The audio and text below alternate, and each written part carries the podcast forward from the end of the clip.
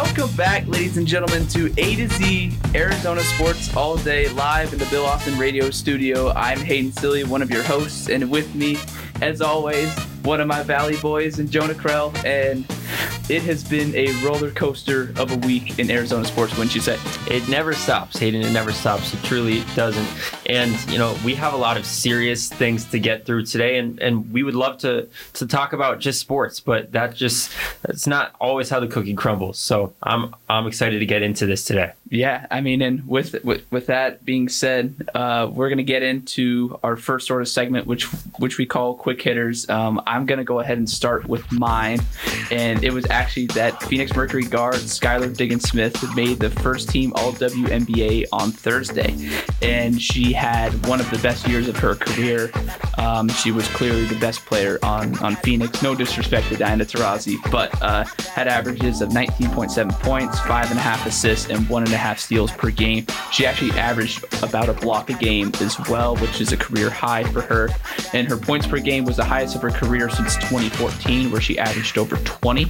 And uh, her scoring average ranked her third in the WNBA this season. And she played a career high 34 minutes a game and she was one of six Mercury players that played in at least 30 games. So longevity as well as just her skill set, you know, definitely, definitely impressive. It still remains to be a mystery whether she's going to join the team uh, next season or not. But regardless, I mean, this is still an impressive accomplishment nonetheless. Yeah, Hayden, I was just about to say it, there's still uncertainty. I mean, it's just how it is with every team here in the Valley. Um, but you know, she's just a talented player, and I just love the swagger that she plays with and the leadership that she brings. And not not only that, but the, the social awareness that she brings to the table. Along uh, talking about Brittney Griner, so she is a key piece to the Mercury. And now for my quick hitter, ASU's David Puig, one of the premier golfers in the entire country, one of the top amateurs in the country, the ninth ranked amateur in the world, has announced that he is joining LIV Golf. He's turning pro and he's actually competing in a, a LIV Invitational tournament this weekend in Chicago. Just this is really interesting, you know, because we haven't really seen college players make that jump or get swayed into LIV, But now he's foregoing his amateur status his senior year. I mean, probably going to make noise again this year with the Sun Devils, who have a great team. Uh, Two time All American, but no, he's going pro. It's just LIV continues to make their mark. I just find this very interesting. I 100% agree with you. I think sort of the clash almost between the PGA Tour and LIV it's very interesting. But like you said, uh, with a player like Puig, I mean, he's you know he's still 20 years old. That's that's what's crazy. Like you mentioned, he's a two-time American, you know, in 2021 and this year respectively, and it's just going to be really exciting. I mean, he's already played into you know he's already played as an amateur to LIV events so far. So I mean, it, I think this is just going to be you know a huge step for him, you know, in his golfing career moving forward. Absolutely. And with that, let's get into the first topic we have today. And truly, this might just go the entire show because it just brings so many elements to it.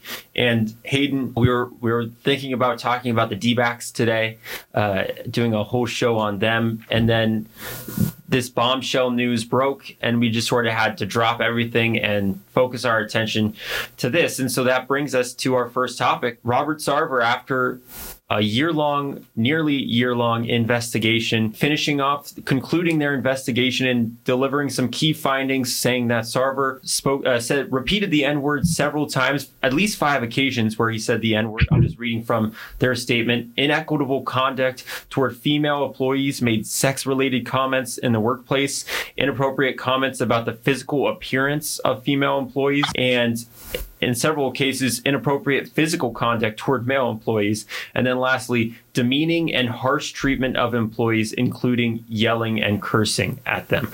So, I mean, this is just a lot. Uh, a lot of it was detailed in the ESPN.com article by Baxter Holmes, but finally the NBA comes out with its near year long report 80,000 documents, 320 individuals interviewed, just the whole scope of this thing, r- remarkable.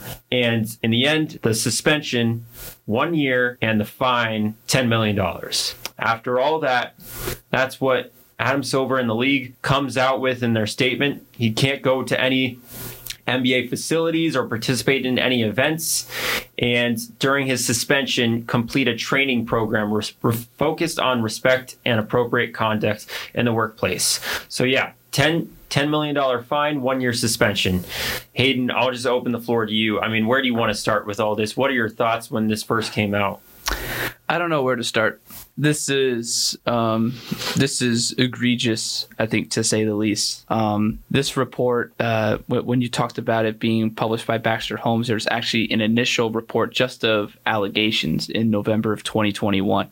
I read through it. It's about a 7,200 word page story or 7,200 word story, excuse me. And the the allegations in there, when I was reading it, it was so specific. It was almost so specific for it not to be true. You know what I mean? And you you look at this investigation by you know by the law firm that uh that that that, that the NBA hired you know in Wachtell, Lipton, Rosen, and Katz. Um, it, it's it just makes you sad because you know nobody should act like this. You know if this were honestly if this were someone like you or me doing this what what what would happen? We, we would, would, get fired. Yeah we would get fired. We would get reprimanded. We would get we, we would get canceled and he's not going to. I think this is an issue that stems much deeper than much deeper than just sport. You know this is an owner of a team and because he has money and because he has a lot of power that people are not going to they're, they're not going to give him the same type of punishment that they would give you or myself. But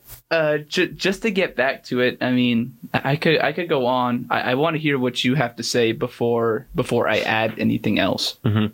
So, first of all, just the whole timing of this Tuesday morning was insane for me. Uh, I'll I'll just give you the quick story. So I I actually did a presentation for a class on the whole Robert Sarver uh, Baxter Holmes story, and so I I was uh, just outlining everything that happened, my two cents on the Suns' re, uh, reaction in terms of their strategic communication, uh, outlining you know their response to the whole thing, and the next class period Tuesday morning we go a little bit more in depth on the whole Sarver story and and sort of how the Suns handled it. And all of a sudden, when my professor is talking, someone blurts out uh, as we're we were like saying, oh, we just have to wait until the investigation comes out. Someone literally blurts out, the investigation just came out came out with their findings, and the whole room just dropped for a second. Like it was like literally five minutes earlier, they they released it on Twitter, and it was just the, the whole timing was insane, and I was just a little taken aback by all of that being thrown at me at one point. And in the end, Hayden, I want to point out one specific sort of graph from the NBA statement. And it's that, let's see if I can find it. So the investigation made no finding that Mr. Sarver's workplace misconduct was motiva- motivated by racial or gender based. This is unbelievable that they would say that. The dude literally, he pantsed himself in front of employees. He pantsed another person in front of employees. He said the N word uh, uh, like five times. He engaged in instances. He, he talked about sex in front of female employees.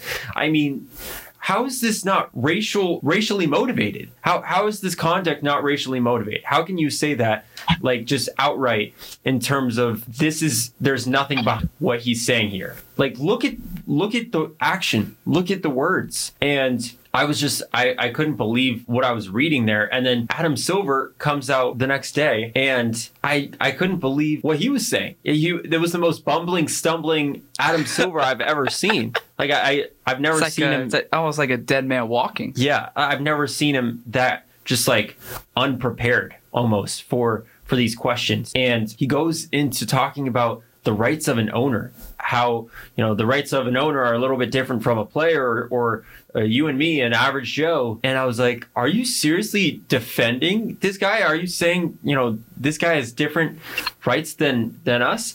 And he literally said at the top of the press conference that Sarver's actions were indefensible. And then he walks back his comments later in talking about, oh, there's different standards for owners rather than players. We got to uh, take that into consideration. I mean, come on, man. Like after all that, after all these under Adam Silver, the league has been in good hands in terms of battling social injustice, reacting to things in society, and doing the best they can. He handled the Donald Sterling situation well. He handled the bubble well. He handled Black Lives Matter extremely well and sort of letting the players take that stance. But this is just ridiculous. 10 years, I mean, 10 million, that's pocket change for Robert Sarver. One year, when he comes back, what do you think's going to happen? I mean, you think he learned his lesson in one year by going to this training program? No. I mean, Sarver is Sarver. He, he is who he is. One year isn't going to cut it. He needed to ban him for life. I, people talk about the difference between the Sterling case and the Sarver case, saying that there was an audio file for Donald Sterling, I almost feel like Sarver's actions are just as bad in terms of offending multiple groups of people. You have confirmation that this thing happened. I, I know people say, oh, there was a, a physical, there was a recording for, for Sterling, but you literally proved right here in your report in terms of all these uh, accusations, you you proved that they were correct. And he's he's saying the N word. You know, when people are saying you can't say that stuff, and he just regurgitates it from what he was hearing. Like, come on, like how, how is this? Uh, how, how is this worthy of one year? You know, Yeah. like I, I almost feel like this conduct, like we were you were talking about, an average person wouldn't be able to say this stuff. They would get fired in their in their real job. But when you're offensive to women, misogynistic, racist, you get ten million dollar fine for an owner and one year suspension. No, this is banned for life. Yeah. Scenario. And so I know I talked a lot there, but there's just a lot on my mind. What what do you have to say about all that? like I you mean, like like you said, it feels like a slap on the wrist Yeah. to Sarver. And here's here's the thing that really got me going. Um, so there's a uh, I think uh, Sarver's lawyer uh, Thomas A. Clare, um, and basically uh, Clare stated that the ESPN story by Baxter Holmes was defamatory. It was demon- demonstrably false. Um, and here's here's the paragraph. Here's what Clare writes. Um, I won't go into. I'll go into what's bolded here. Uh, Mr. Sarver is one of the few NBA owners who continues to support and advance the development of women's professional basketball. He recently invested seven million dollars to provide the Phoenix Mercury with the state-of-the-art training and practice facility. Um. Okay, look just because you support women's basketball does not make you a good person. It does not allow you to get off of punishment because you support the opposite sex. It, just it life does not work that way, right? It, it just it, it doesn't. And uh, there's a very similar situation uh, that happened in the WNBA uh, with a lady named Kelly uh, Kelly Loeffler or Loeffler, excuse me, and she was the owner of the Atlanta Dream. Um, she was like a majority owner, and she was running for uh, for senator of Georgia, and she basically stated how she didn't support the Black Lives Matter movement, thought it was, you know, along the lines of a terrorist organization, and just said a bunch of ridiculous things. And the players literally revolted against her. They voted for her opponent in the Senate race, and she lost. And like I, I, I thought that would be sort of the last time that anything like that would happen when it comes to, you know, being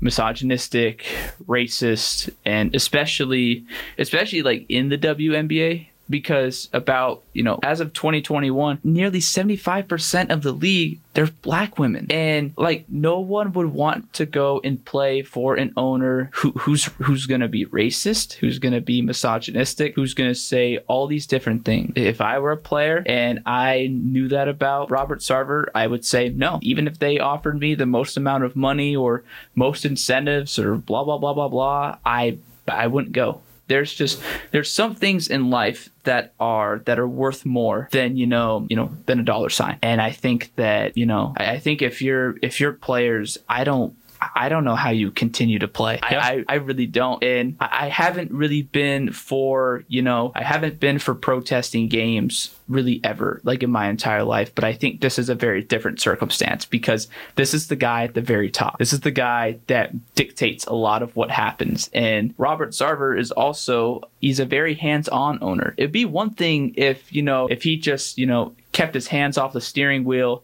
and just let you know let the front office let the gm you know president of basketball operations do what they need to do. But he, he does and i'll give you a couple of examples. Um, he didn't re-sign uh, joe johnson um, suns uh, you know suns wing player in the mid 2000s and then he proceeded to make uh, he proceeded to make the next five all-star games with the atlanta hawks. Um, he traded away uh, future all-stars in Rajon rondo and luol deng. Um, and just a bunch of sort of boneheaded moves, I would say. And you know, I, I'm all for I'm all for ownership trying to get involved, but that's literally why you hire a GM. You hire them to make those decisions. Um, but yeah, I mean, really, the, the team has sort of been downhill ever since he bought the team in 2004. And everybody says, well, you know, he had Steve Nash and Amar'e Stoudemire. I mean, Jerry Colangelo really brought them in. Jerry Colangelo made really made the Suns who they were made the city of Phoenix a basketball town. No disrespect to any of the other sports,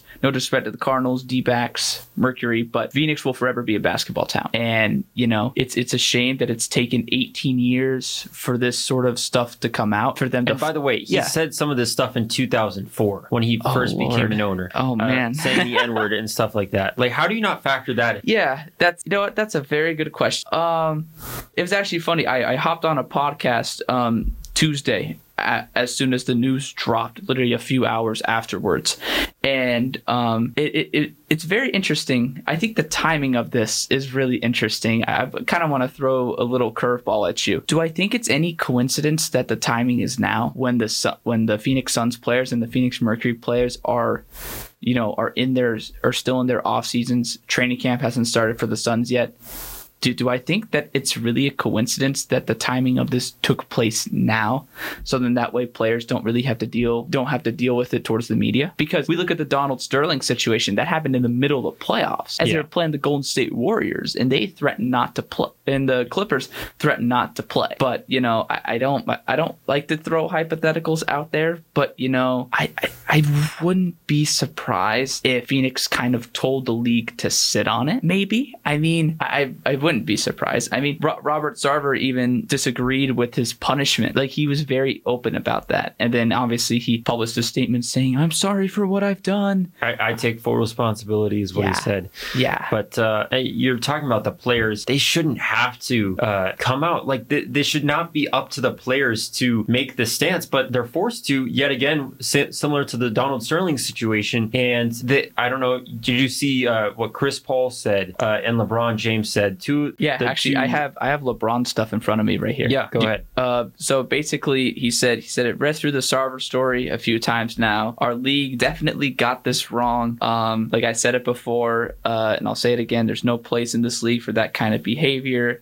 There's no place for misogyny, sexism, and racism in any workplace. Doesn't matter if you own the team or play for the team. We hold this league up as an example of our values, and this ain't it. And yeah, do, do you have do you have Chris Paul's statement on you? Uh, I am looking for it right now. But Okay. yeah. Um, so this is big because LeBron is the leader of the NBA. He's the most important player in basketball. Uh, but Chris Paul spoke up as well. And that's what we really needed to hear because he is the leader of this team. Uh, Devin Booker is also there, but Paul has been, you know, former uh, president of the Players Association. And, and I'm just happy that he spoke up. I think it was a little vague. Like he could have done a little bit more. Um, but I mean, at least he, he did come out and say something. And the tide is starting to shift a little bit in terms of people coming out and, and voicing their displeasure in this uh, ruling by the NBA. PayPal came out and said that uh, they're not going to renew their sponsorship sponsor sponsorship with the Suns uh, if Sarver remains after this year long suspension. And then Jahm Najafi, one of the mi- minority owners for the Suns, comes out and he's been uh, he, he hasn't liked Robert Sarver from the jump. They they've never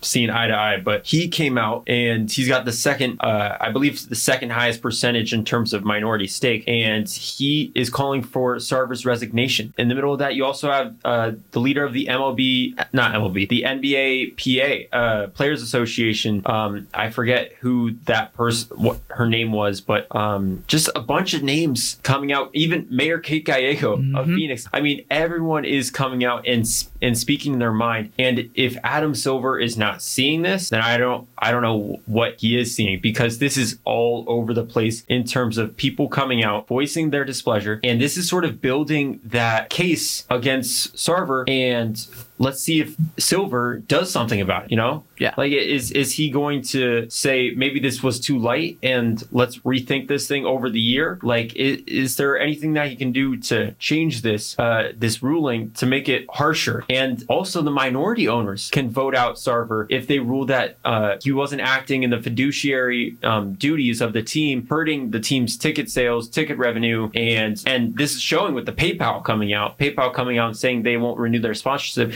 This is a, like everyone is saying this was bad. I want the minority owners, the the minority owners, to come out and vote him out now because they have that opportunity. They have the it's right in front of them as to the evidence and what this could mean in terms of revenue and consequences for the team. It's all right there. Like Sarver should not be allowed to come back. Yeah, he 100% shouldn't. I, don't want to say we- we've touched on everything, but you know we've touched a lot on the major points, and everything sort of goes back to Sarver being neglectful and just really just abusing his power, abusing the status that he has. And you know, I think what really what, what the sad part really is, Jonah, is to me it's this. It's that these these allegations have gone on for a while. And it's not just the report that came out in you know, in November of last year, but it's culminated ever since he took over. Um, and there's an example I really want to give of 2008. Told a pregnant woman or a pregnant Yep. employee she couldn't continue her role. Like this is what he said, and and I quote: "Because a baby needs her mom, not her father. Like why? Like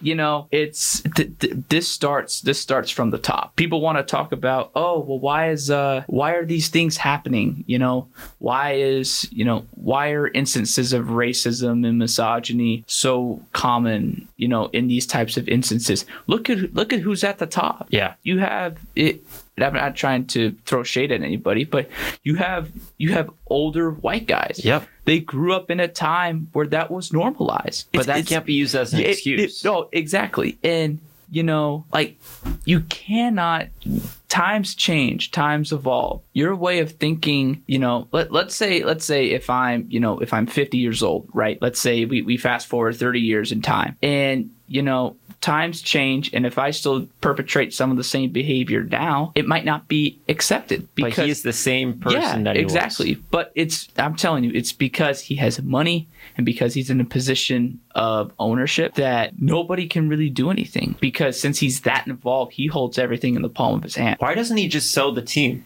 Yeah, I mean, I mean, he, he, he threatened to move them to Vegas a Yeah. couple years ago because the because the city didn't want to do renovations, and this the city almost pulled a you know pulled what the city of Glendale did to the Coyotes, and they almost were just like okay, but you know because of the because of the you know we've been around since 1968, Yeah. like. yeah. It, I guarantee if if we haven't had any kind of success like that, you know, making three three finals appearances, I guarantee you the city would have said bye. We don't want to deal with you anymore. Right. But but going back to my point, like why not sell the team? Robert, I hate to break it to you, but everyone hates you at this point. Like what's what's your reasoning for wanting to continue on as the owner? You're you're still rich. I mean, like you don't need this. I, I, everyone is to hate you for the rest of your tenure here because of everything that you said. And I just go back to that clause of it not being racially or gender based animus in terms of how, how does this not reflect on his character NBA? How, how is this not representative of who Robert Sarver is if he's doing these these actions, you know, he said he literally flat out said, "I hate diversity" in, in a statement. Like, how, how do you- What? the NBA? This goes Wait, wait, wait, exactly against what the NBA stands for. There's no way he said that. He did. You know, What? look it up on Twitter. It's all there. But like all of these different things are there for Adam Silver to see, plain as plain as day. I mean, like it's it doesn't take someone with a high level of you know intelligence to know that this is bad stuff. And the NBA just gave him, like we said, we keep repeating this, but a slap on the wrist. I mean, he he literally ten million dollars is pocket change for him. And going back to what you were talking about about the WNBA, these are black women that he offended. Like you you uh, put them together, like black people and women. He he didn't he didn't uh, miss any boxes. Yeah. I mean, like, how, the players are not going to want to stand for this. The pl- Yeah. And the players shouldn't have to, but they're forced to now in terms of speaking up. And I just don't think there's any way Silver survives this. I, I think we're this is just beginning. And I think when the year comes up, I think there I think the owners will have to vote him out in terms of maybe the all 30 voting or the Suns uh, collectively minority owners coming out. And because we, are already st- seeing it shift in terms of the PayPal statement, Jahm Najafi uh, coming out calling for his resignation. People are already starting to make their voices heard. The players, Chris Paul, I mean, it's all right there. And I, I don't think he survives this, to be honest. That's my prediction. Yeah, I, I agree with you. There's no way he does. And if he does, it is going to be it's going to be a poor reflection on the NBA. And the Suns. I mean the yeah. Suns are, are going to look terrible for this. Yeah. I mean the, I, I think if you're the Suns, you're in a very interesting position because like like you said, you know, obviously you could get the minority owners to sort of vote him out, but like but you can't actually like make him make him get out. Or sell sell yeah, the team. Yeah. Yeah. You can't do that. Like I think if like you mentioned when you talk about all, you know, all 30 owners coming together and voting him out, I think that's a completely different story. I think that will actually that will make sure that justice is being served. But I think that will be a lot more challenging. Yeah. To just get everyone on board. Yeah, I just I mean cuz I don't really have like any of that sort of information when it comes to minority owners and whatnot and how that voting process is. Otherwise, I would comment more on it or I would talk more about it. But you know, w- whatever. At this point, you know, the, the Suns just they got to do what they got to do. They got to do what is in the best public interest because at the end of the day, guess what? The NBA is still a business. The Phoenix Suns are still a business, and if I guarantee you, mark my words, if Robert Sarver maintains, you know, maintains majority ownership, he is going to lose a ton of money because sponsorships, like you said, like PayPal, they won't they won't want to footprint. Come. Maybe. Yeah, I mean, yeah. I mean, Where's footprint at? Yeah, I mean, you could go you go as far to say, you know, footprint will take away the naming rights to the stadium. And, you know, there's so many different factors that, that are at work here. And, you know, like, like you said, I know I, I sound, I sound like, like I'm beating a dead horse, but, you know, you, you, you got to get them out. You, you got to get them out. And not even for, not even for, you know, for the business side, but just to do the right thing. That's all, that's all they need to do. Just do the right thing. Exactly. Um, and, and one more point, uh, before we, we move on, because I know we've touched on everything, but we're, we're journalists here. Mm-hmm. And I just want to say when Baxter Holmes' story came out uh, last November, people were sort of writing him off and saying, oh, we got to wait until the NBA investigation comes out. He was right on the money. Yeah. And people need to give him some more credit for the reporting he did in terms of finding these sources, but backing it up and finding multiple people who could confirm that. And just putting together this entire expose on Robert Sarver. Like, just kudos to Baxter Holmes for everything that he did. And in the end, it was all true. We didn't need to wait this long to know who Robert Sarver was because he's been this way this entire time. And I think everyone in the valley can see it. You know, we've all wanted him gone for a long time because of the stuff you, you said at the beginning in terms of just his poor ownership, getting meddling in basketball operations. But this is a new level of just absolute, you know, unacceptable unacceptableness is that yeah. a word? I mean uh, misbehavior? But um, yeah so i just wanted to leave it at there baxter home you know just a stellar job. Mvp yeah. It, yeah it, real quick because I, I, do want to touch on baxter holmes because like, like you said he he received a lot of flack. He even received flack from the phoenix suns organization and how they put out something that is like oh they're trying to disrupt ownership and everything. This and, is the most false reporting i've ever seen. Yeah and it was spot on. And all the citations that he did and the way that he attributed people without, you know, without exposing their identities or anything like that. It is just, you know, if you if you want to know how to be a good journalist when it comes to like investigative reporting and that that sort of aspect, read the story. Read the story. Mic drop right there. Absolutely. Uh, and now let's go on to our. It's follow. It's it's hard to follow that. But, yeah. uh, we we we wanted to talk as well about the Arizona Cardinals and just the absolute. Let's just say it. They, they, pooped fire. the bed. They, yeah. they pooped the bed. Yeah. Uh, it was it was an absolute blank show. Uh, I mean, it, that's how bad it was last week against the Chiefs. 44 to 21, but it was it was worse than that. And it was what 37 to 7 at one point in the yeah. fourth quarter. Yep. I, I know you did, you weren't even watching it because you had some homework to do. And, and Uh, kudos I- to you. yeah. You know, you didn't even have to watch that. I I wasted my entire afternoon watching that game.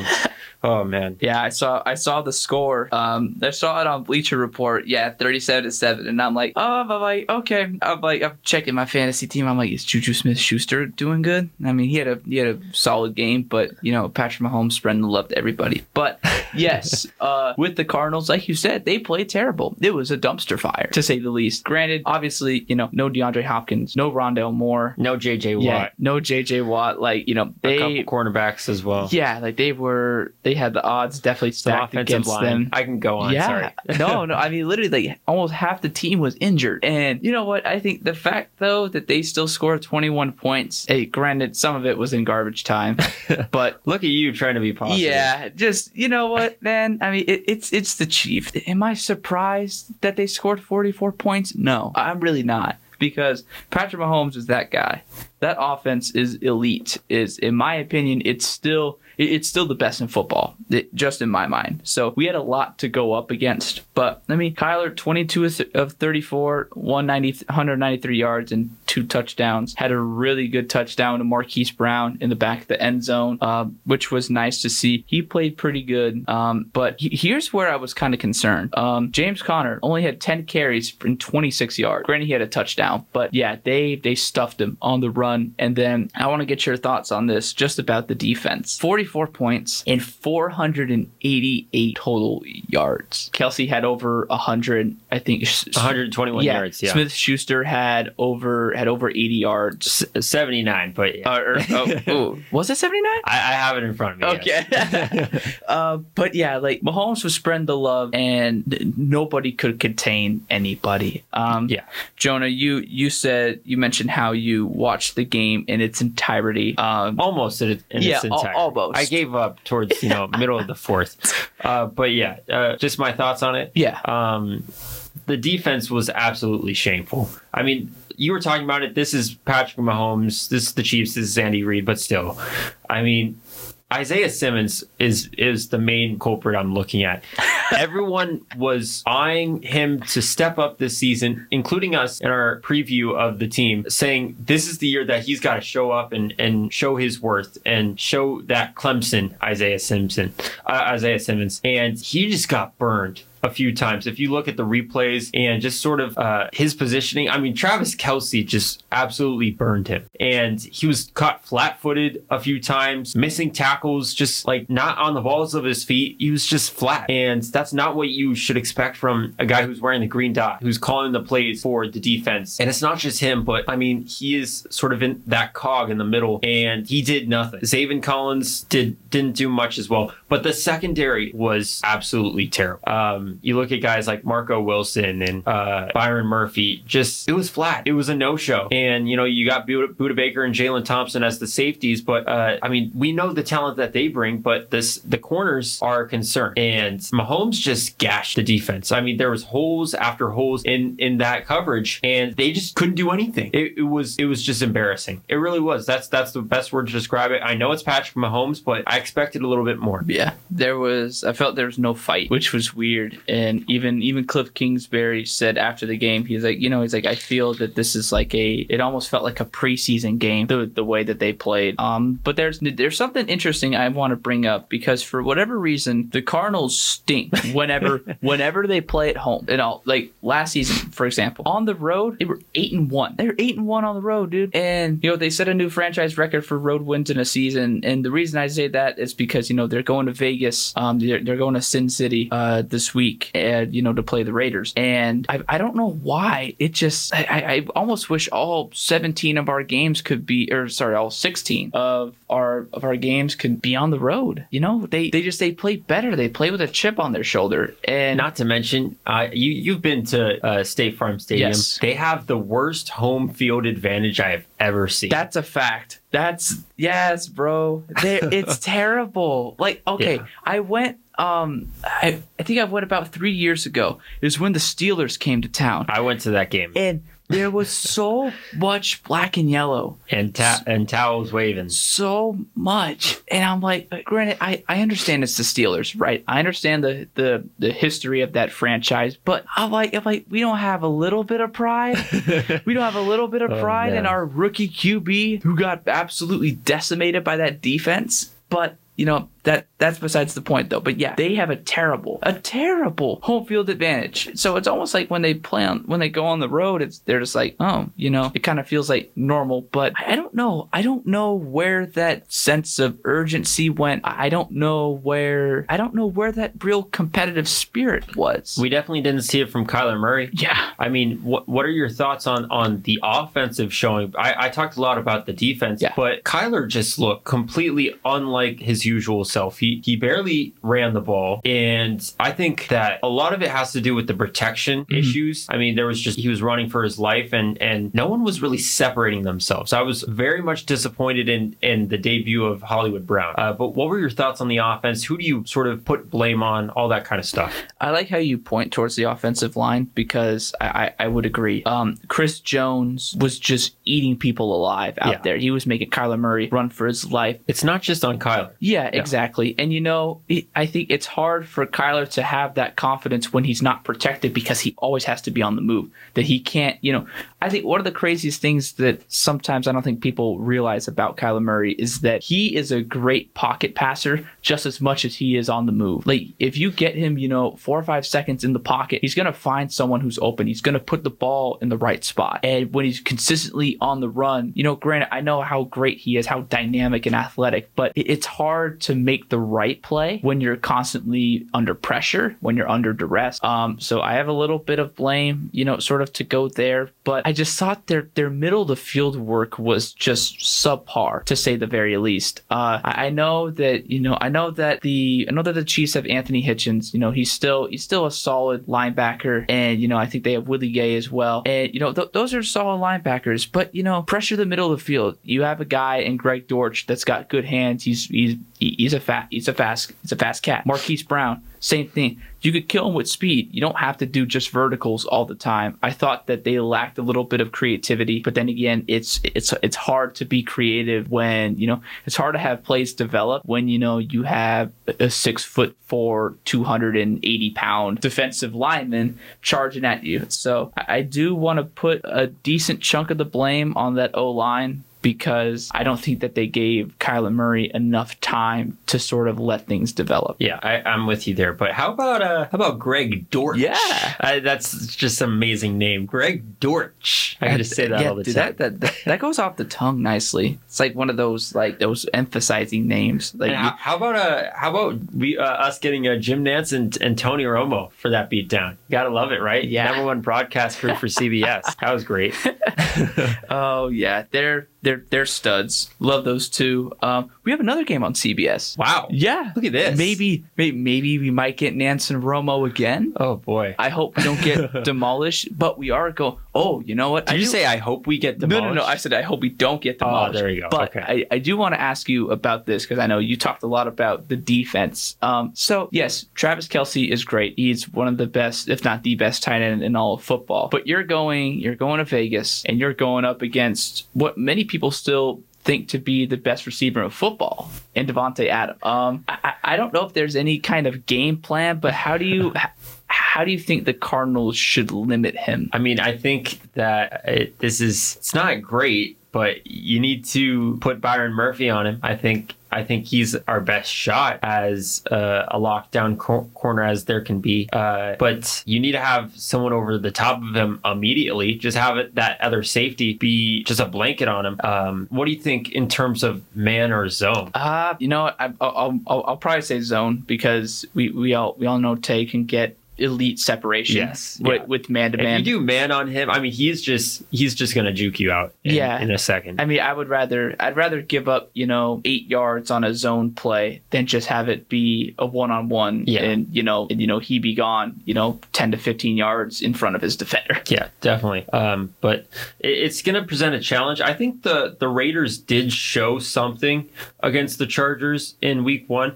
I mean, um, they they were down twenty four to ten at one point against the Chargers, but they they came back. They made it a game, uh, lost twenty four to nineteen, and just sort of ran out of time there. But I think the Raiders are still going to be a force in that division. I mean, people are talking about being in the best division in football for a reason, the AFC West. Uh, but this is still going to be a challenge. I mean, Derek Carr can play uh, a little bit inconsistent at times, and I think that presents an opportunity for the Cardinals secondary to make a play. Let's see. I mean, they cannot put Marco Wilson on Davante No. Adams. That Marco, is suicide. Marco Wilson will draw. Uh, dude, we should do an over under for Marco Wilson pass interference penalties because I'm for certain he had like four or five of them on on Sunday. Ugh, yeah, I mean that was just embarrassing, like I said. and the the injury problems are not stopped. Rondale Mhm. Moore is ruled out Oh, for he's this game. oh he's out. Andy Isabella ruled out. Antoine Wesley, he's on the IR. DeAndre Hopkins, he's suspended. Oh So we got for the second straight week, AJ Green, Marquise Brown, Greg Dortch, Zach Ertz. Um, I expect perhaps Trey McBride to get some looks, the Ooh. rookie maybe. But uh, just another week where Kyler's going to have some some wide receivers who who might struggle to get separation. We're still looking for Hollywood Hollywood Brown uh, to make that leap. We expected it to be this year. You know, breakout performance did not come in week one, so perhaps that can show up this week against the Raiders. Yeah. But, yeah. And you go from facing a bunch of pressure against the Chiefs, like like interior pressure. Guess who? Guess who you have to face? Chandler Jones Yeah. and Maxx Crosby and Maxx Crosby, both on opposite sides. Uh, good good luck to. Uh, hey, you know, I think DJ Humphries can hold his own. He's shown a very good ability to do so. Kelvin Beachum is the one that concerns me. Beachum has had a history of many holding calls, uh, just honestly throughout his career, throughout you know since he came to Arizona. And if they can at least limit the damage they can do, you know, on the interior, I, I really think that Kyler Murray can have a big game. But that's that's what it's going to come down to. If they can limit often Maxx Crosby and Chandler Jones get to Kyler, then I I, I really think the offense will open up. There'll be more looks. You know, Kyler will be more comfortable because that's what I think happened last game. That was the big issue. He just couldn't get into a rhythm. Right, He couldn't exactly. get comfortable. You just got to establish that early. Yeah, and, and the good thing is that it's still early on in the season. I think we all expected that this would be a loss to the Chiefs in Week One. I, I said double digits. Yes. I did not think it would be uh, the way it was in terms of the final score, uh, but that's besides the point. I think you know this is still an opportunity to grow. They didn't look prepared at all. Yeah. in Week One, they, they just were flat on all sides, uh, both sides, and just like you said, no rhythm whatsoever, no preparation. Um, Cliff Kingsbury, Vance Joseph, like that was a shameful play calling performance as well. In terms of some of the like uh the fourth down calls that cliff was doing it was just I, I it was a while ago so i don't remember it off the top of my head but i was just somewhat feeling beside myself in terms of the play calling. You couldn't get the run going and then once you you tried to it was just already too late in terms of game script. So i'm looking for a more complimentary showing. They got to get james conner rolling and you, they have to just look more complimentary to help out Kyler Murray. Like you said, it can't just be all pass, pass, pass. Uh, so that's what I'm looking forward to seeing. And I, I'm still, like I said, I'm, I'm waiting on, I'm, I'm keeping cautious optimism this season. I'm not getting my hopes up, but I expected a loss to the Chiefs. I think they'll perform better against the Raiders. Uh, Oh, well, yeah. Win, loss, I'm going to say, I'm going to say they get the win. Mm-hmm. I think uh, the Raiders are still. I I don't trust Derek Carr as an elite quarterback. Um, granted, I don't think Kyler Murray is an, an elite quarterback yet either. He's talented, but he's not there yet. But still, I I don't trust Derek Carr that much, and um, I just think it's an opportunity to. it- It's not a very explosive offense in terms of the Raiders, and even with Davante Adams, it, it presents challenges. But I think that this is another week for Kyler Murray to, to get more comfortable and in the groove with his wide receivers. Granted, there's a lot of injuries, like I said, but I think they bounce back this week. I agree. I think Derek Carr is a bit of a gambler, and that's no pun intended because they play in Vegas. Uh, I didn't even think about Yeah, that. but- that is hilarious. but he, he he does he takes a lot of chances and i think if you're if you're the cardinals you can capitalize on it but we need we need isaiah simmons, simmons to step up big time yes, this yes. is if if you're gonna pick the game to assert yourself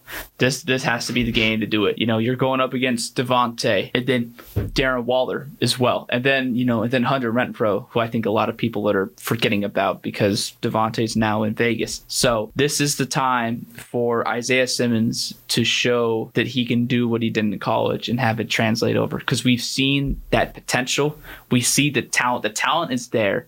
The work ethic is there. It's just really about putting it all together. If they can if they can do that and then if they can just, like I said earlier, if they could just contain, um, they can contain Chandler Jones and Maxx Crosby Right. on both sides, then I I, I think it's going to be a win. Absolutely. All right. Well, we got hopes. We think there's going to be a bounce back, but you guys let us know what you think. I mean, obviously last week was embarrassing, but I think, you know, it's the Chiefs. It, it's a whole different level. So we'll see how they bounce back this week. But let's get into our final segment of the show. Final words where we just talk whatever we want to talk about. Our final two cents from the show. Uh, Hayden, do you want to start us off with whatever you got planned? Yeah. Um, you know, going back to the whole Robert Sarver stuff, um, it is time for accountability and transparency among ownership, um, not just in the NBA, but in all sports. I think that this stuff happens a lot more often than we think. I think that this just happens to shine a light on what really goes on. Um, it also shines a light on how, uh, you know, allegations and, you know, some skepticisms may prove to be true. Um, I think that I, I really, I'm disappointed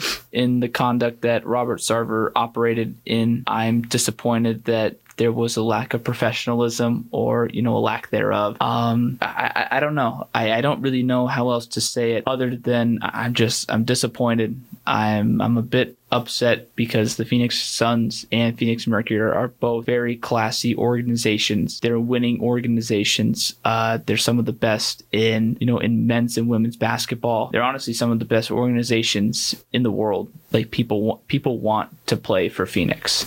People now want to play for Phoenix if you're in either the NBA or WNBA respectively. So I, I I'm a bit disappointed. I'm upset because it's unlike Phoenix to have something like this happen. And like I've said a multitude of times on the show so far, I just I pray I pray that the Phoenix Suns and the NBA do the right thing. Well said. And uh, for me, you know, going to the NBA topic that you were just referring to, I was reading an article this morning on The Athletic by John Hollinger talking about how Adam Silver just completely botched this punishment and his news conference to explain it. And I just want to sort of echo his sentiment in terms of saying you have 12 months to fix this mess. You have 12 months to, to make it right. And your press conference was just terrible in terms of you, you defended this man, basically. You're saying, uh, I think Robert has uh, a lot of the misbehavior was in the early stages of his time as an owner.